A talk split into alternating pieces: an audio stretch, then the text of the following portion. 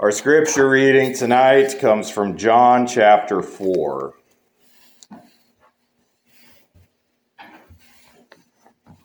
John chapter 4, I will begin in verse 27 and continue through verse 42.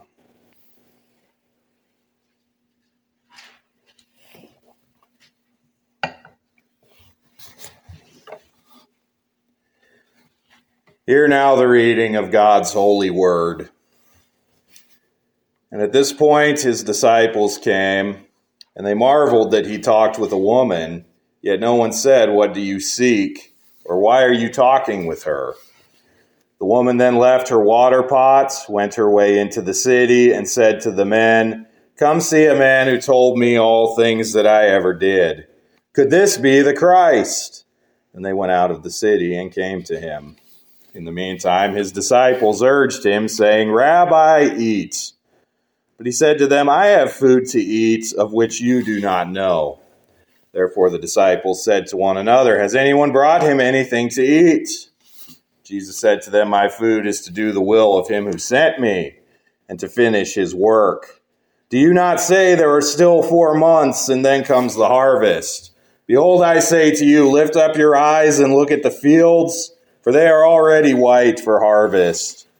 And he who reaps receives wages and gathers fruit for eternal life, that both he who sows and he who reaps may rejoice together. For in this the saying is true one sows and another reaps. I sent you to reap that for which you have not labored. Others have labored, and you have entered into their labors. And many of the Samaritans of that city believed in him because of the word of the woman who testified, He told me all that I ever did. So when the Samaritans had come to him, they urged him to stay with them, and he stayed there two days. And many more believed because of his own word.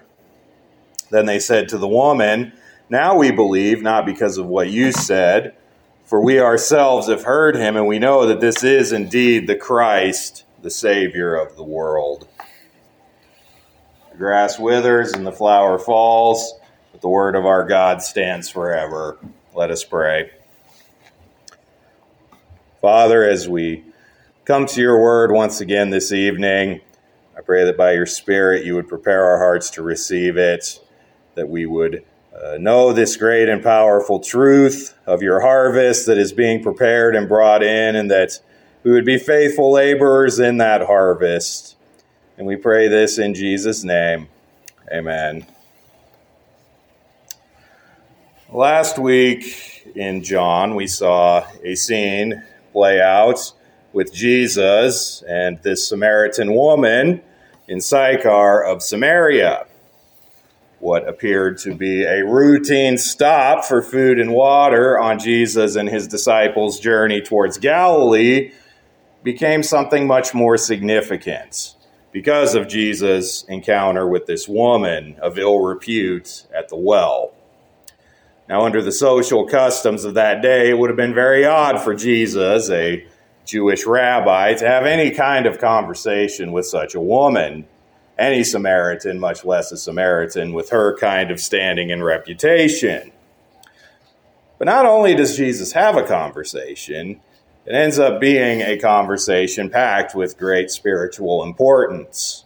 Jesus, who had previously concealed himself from the Pharisees in Judea, he had left there so that they would not uh, know too much about him and conspire to put him to death. He then made a full revelation of himself to this woman in Sychar, declaring that he was the giver of living water and that he was the Messiah. And he proved it by revealing that though he had never met her before, he knew everything about her. Now, what was the purpose of all of this? Well, one purpose was, of course, to teach concerning himself, and providentially for John to record it, so that we would learn these remarkable and vital truths concerning Christ. It was part of it to mend relations with the Samaritans, maybe, but more likely, it seems that Jesus is interested in removing the sort of things that constituted that distinction in the first place. Was one purpose in bringing this woman to faith? that certainly seems to be a part of it. But Jesus seems intent on bringing in a harvest of souls, not just of this one woman, but among many of the Samaritans in Sychar. Not only this, but he is going to teach his disciples and teach us concerning his ways and purposes in redemption. So we will look at this harvest of the Samaritans and Jesus teaching about it in three points this evening. First, we see wonder in verses 27 through 30. What transpired before with Jesus and this Samaritan woman brings a reaction. And second, we see work in verses 31 through 38. Jesus teaches his disciples concerning what has happened and what that means for them. And then, third and finally, we get a witness in verses 39 through 42. This commission to work is put into practice among the Samaritans and later will be among others. So we have wonder, work, and witness. And first, we see wonder in verses 27 through 30. We actually see two instances of wonder.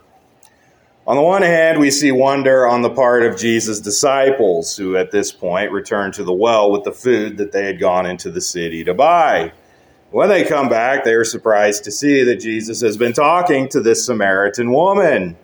For they, like Jesus, are Jews, and they recognize the social taboo of such interactions. However, while they think about this, are concerned about this in their own minds, no one says anything at this point. But Jesus knows their hearts. Often in Jesus' ministry, we see that his disciples think things or say things where Jesus can't hear them.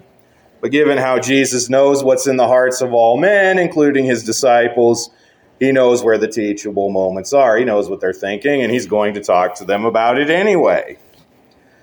Jesus' disciples probably rather reasonably thought they were just passing through Sychar on their way to Galilee.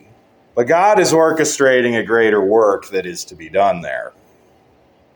Now, part of these concerns the disciples held in their minds was probably some concern for ceremonial observance. The Samaritans were thought to be unclean, and associating with them brought uncleanness. Perhaps they were marveling that Jesus would choose to have anything to do with a woman of this sort, not only a Samaritan, but a woman of ill repute. But John Calvin, here commenting on this text, he makes a very good point. They think low of this woman. They think, well, why would Jesus be talking to her? But do they think about themselves? I mean, they were unimpressive Galileans and yet they had been given a place of honor and privilege alongside their Lord. On what grounds should they be looking down on anyone else? But second, we also see the Samaritan woman's wonder at what has just occurred. This discussion with this mysterious Jewish prophet.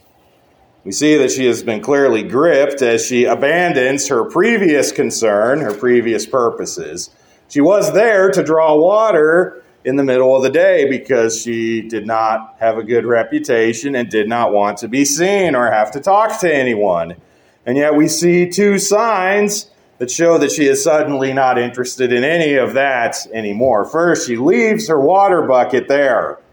Her whole point in coming out to the well was to get water, but she doesn't even remember or bother to do that anymore. But then, second, she goes back to town and rather than not desiring to be seen or heard or spoken to, she's now telling everyone about this man at the well and asking them to come see him. She's not even shy about mentioning that Jesus told her all the things that she ever did, which was certainly a checkered and rather embarrassing and publicly scandalous history. What would it take for someone to go around town reminding people of something like that? But Jesus' arrival and his activity has caused human conventions to be thrown out the window. Something of far greater urgency and far greater importance has come. Everything else must stand aside. And we see that this woman's testimony is effective. In verse 30, the men of the city listen to her and come out to the well. But in the meanwhile, while this rounding up of the Samaritans is going on, Jesus is teaching his disciples about what all this means. And this brings us to our second point. After wonder, we see a work in verses 31 through 38. While this woman is in the city seeking people to come and see and hear Jesus, Jesus takes this opportunity to speak to his disciples. Now, the conversation begins routinely enough. Having retrieved the food from the city, the disciples tell Jesus to eat some.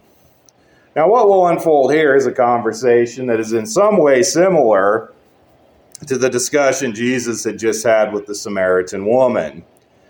The disciples were concerned with a basic temporal need food, just as the woman was concerned with water. But Jesus is going to use this most basic and mundane thing to teach his disciples vital truths about himself and about spiritual things. In verse 32, Jesus responds to the disciples' request that he eat with this. He says, I have food to eat of which you do not know. So, just as Jesus had used water, the most basic need of temporal life, to teach of the spiritual nourishment and sustenance he provides, he does the same here with food. The disciples fail to understand this at first. When Jesus says he has food, they think he's talking about literal food that he has acquired and eaten or is about to eat. Now, you can't blame the disciples for being concerned with food. The first century was a time where food was a constant need and concern. In our age, we don't really know what it's like to deal with famine and hunger and starvation. Even in the worst of times, we probably all have a decent supply of some sort of food at home, and if we don't, we could walk into any grocery store and have plentiful food of some sort at a price we can afford. We have all sorts of technology and invention and innovation in how we produce food that has allowed us to live in a, in a world and in a nation where food isn't really something we have to worry about all that much. We probably know where our next meal is coming from. And even the poor in our day have many ways to get access to food. But this was far from the case in the first century. Most people were employed in some kind of food production, be it farming or animal husbandry, or in the case of some of Jesus' disciples, fishing. But there was no refrigeration, no machinery, limits on technology, limits on water, no tractors, no combines, anything of that sort. Food supplies were often subject to famine, seasons, even years at a time, where crops wouldn't grow, the animals would die, where the fish couldn't be caught.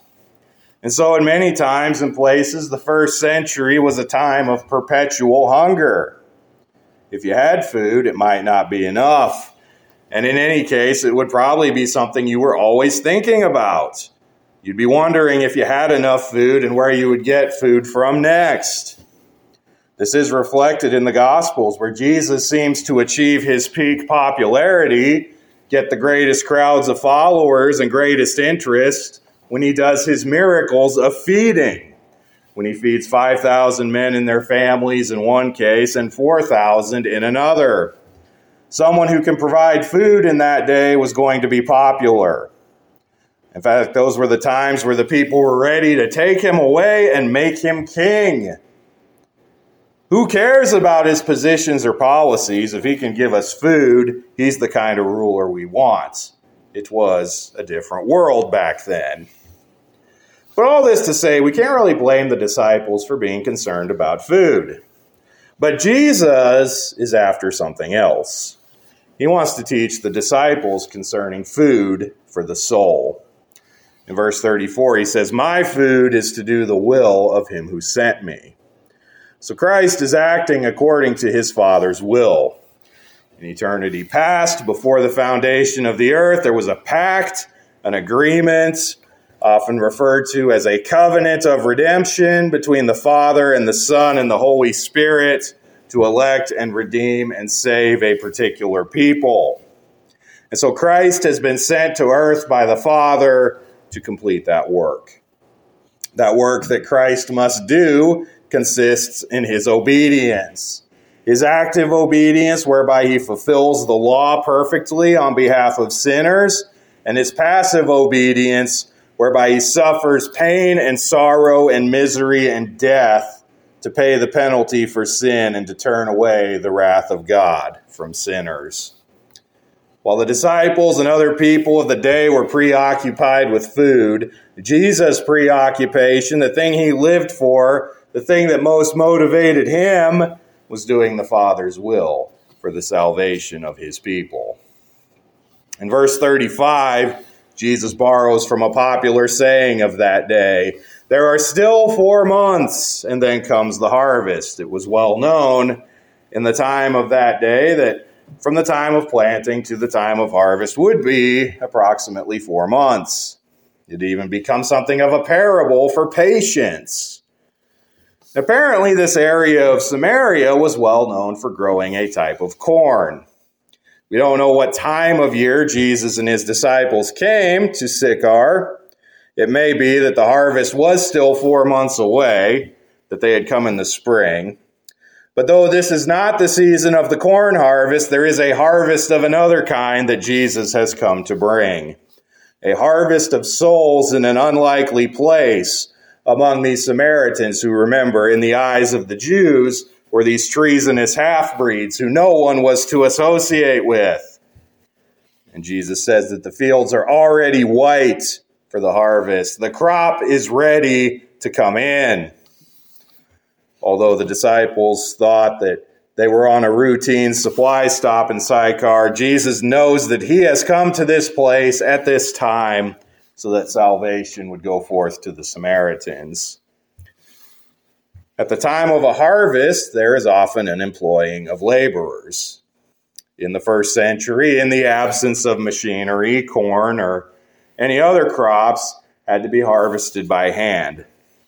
Jesus uses this for his analogy in verse 36. And he who reaps receives wages and gathers fruit for eternal life, that both he who sows and he who reaps may rejoice together. Now, what does he mean here?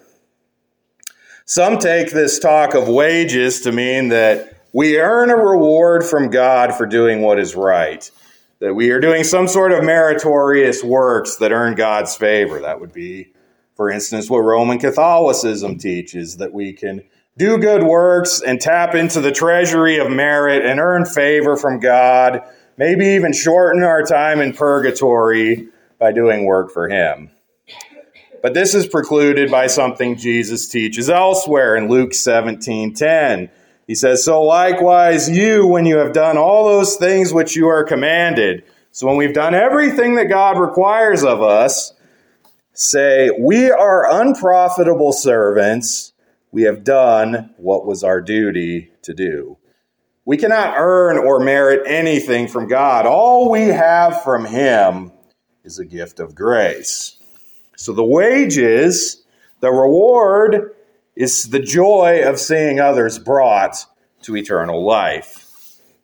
And we also see here in this teaching a concept, a, an illustration that Jesus frequently uses, one of sowing and of reaping. It may be that those who bring the truth of the gospel to a person for the first time may never see any fruit from it. There may be no further opportunities, there may be no further fruit. But just as a sower plants a seed, it may take a long time for a crop to grow, if it grows at all. Sometimes the seed of the gospel is planted. It may take months, it may take years, it may take decades to bear fruit. This is something that should give us hope as we witness to our friends and family who do not believe. We may not see fruit now. We may not see salvation now. But we may just be the ones who plant or the ones who water for a harvest that comes later. And we will be able to rejoice when it does, if not on this earth, then in heaven. Those who sow early and those who harvest late can rejoice together in the work of God done in bringing in the harvest in bringing in his people to salvation. That is the wages. The joy of eternal life coming to people around us. We will rejoice in heaven with those who plant and those who water and those who harvest and those who are harvested.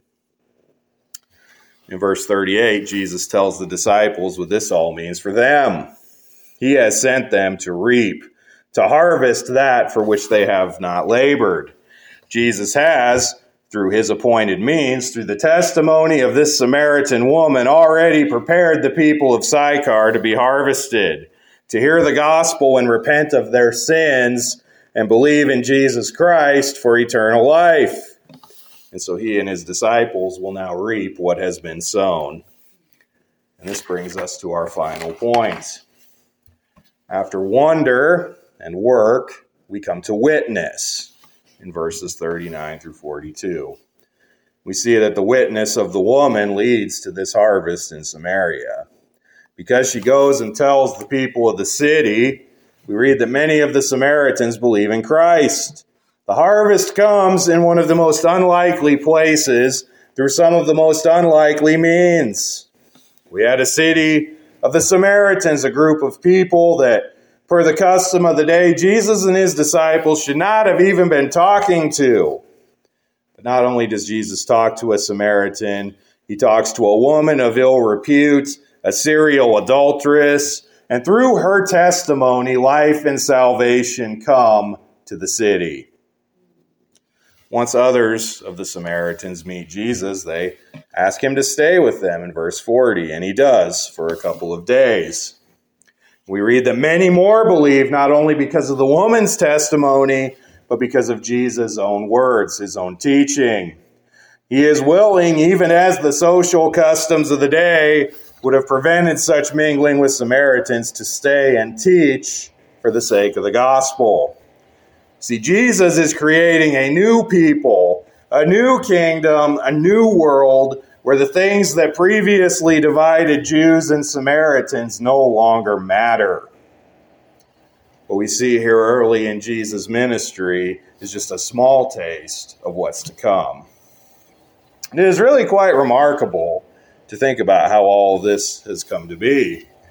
This was supposed to be a routine food and drink stop on the way to Galilee. It has turned into a revival where many of the Samaritans, formerly outsiders and strangers, are now coming to know God in droves. This would be kind of like if you or if I were on a trip on our way to somewhere far away, pull off the interstate into a truck stop for a hot dog and a Coke and talk to one person and from that one person comes a revival, a mass conversion in whatever town this is we've stopped in. That's the sort of scene that unfolds in Sychar. We see God's power and sovereignty demonstrated through the means that he uses to accomplish his purposes. Did God send powerful miracles and signs from heaven or the best scholars and debaters to Sychar? No. He uses a woman who providentially was at the well at a strange time of day when Jesus and his, and his disciples were just seemingly passing through. So much in our day is made of evangelism strategy. Many churches and denominations focus all these great efforts and trying to come up with these new ways to take the gospel to the lost. And this is not to say that this is a bad thing by all means, we should be looking for ways to take the gospel to people. But often the means that God uses to bring the gospel to people is simply being faithful in the ordinary things. Who knows if one conversation with one person might be the means by which salvation comes not only to that person, but a whole group of people or even a whole city. We see and talk and come across so many people, maybe just one time in our lives. What if we trusted in God's word and will enough to think that even perhaps in just that one time, God's Spirit might move someone to repentance and faith? It's obviously not guaranteed. As we've already seen, some plant, some water, and we never know where in the process we fall. We never know where and for whom God's Spirit is going to move. Maybe in your life, something so simple as what we see here. Maybe telling people to come here to hear the gospel, to come where Jesus is and to hear his words of life. Maybe that's what it takes. But in verse 42, we see just how great of a work has been done among these Samaritans. The Samaritans who the woman had spoken to initially, they come back to her and they say, Now we believe, not because of what you said, for we ourselves have heard him and know that he is indeed the Christ, the Savior of the world. So, what started as this woman talking about this mysterious traveler who told her everything about her is now many in this city believing with true faith in Jesus Christ and knowing that he is the Savior of the world. The Savior that was hidden from the Pharisees is revealed in full to these Samaritan outsiders. God chooses the foolish things of the world to shame the wise, the weak things to shame the strong. So, what are we to do with this text? What does it have for us? Well, first and foremost, the call given to us, just as it was given to the Samaritans, is to believe that Jesus is the Christ, the Savior of the world. Jesus came to do the work of his Father, which was to fulfill all righteousness and redeem a people for his name. Perhaps you're here tonight and you have not heard or not believed this gospel. Jesus Christ is the only way of salvation. You will only be delivered from your sins if his perfect righteousness is your righteousness. And so repent of your sins Believe in Jesus Christ and receive life and salvation today. Perhaps you're here tonight and struggling with the difficult reality that though you have hoped and prayed and spoken of Christ to people you know and love, they do not believe. Well, trust in God that He will bring the harvest by His means in His time. Continue to pray Continue to speak the truth as you are able, and who knows if you are the planter or the waterer or even there for the harvest in God's plan.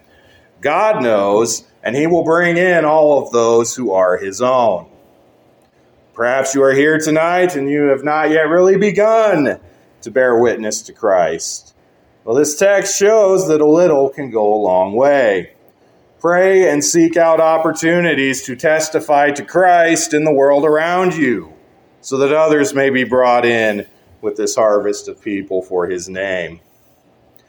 Maybe simply by asking people to come here, the gospel here. That can be one means that God uses. And let us all together thank our God and give him the glory and rejoice in the harvest when it comes. Let us pray.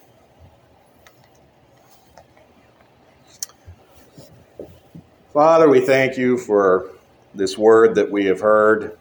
We thank you for the harvest that you are doing in this world, that you were doing that day in Samaria, and that you continue to do even among us, even in the, this area around us and around the whole world, even now. I pray that we would all be faithful to be laborers towards this harvest, that as you have called each of us, that we might plant, that we might water, that we might be faithful in the ordinary tasks and be looking for and be using the opportunities you give us to proclaim your name. And I pray that we would all believe you and trust in you and have confidence in Christ, for he is our salvation. And we pray this in Jesus' name. Amen.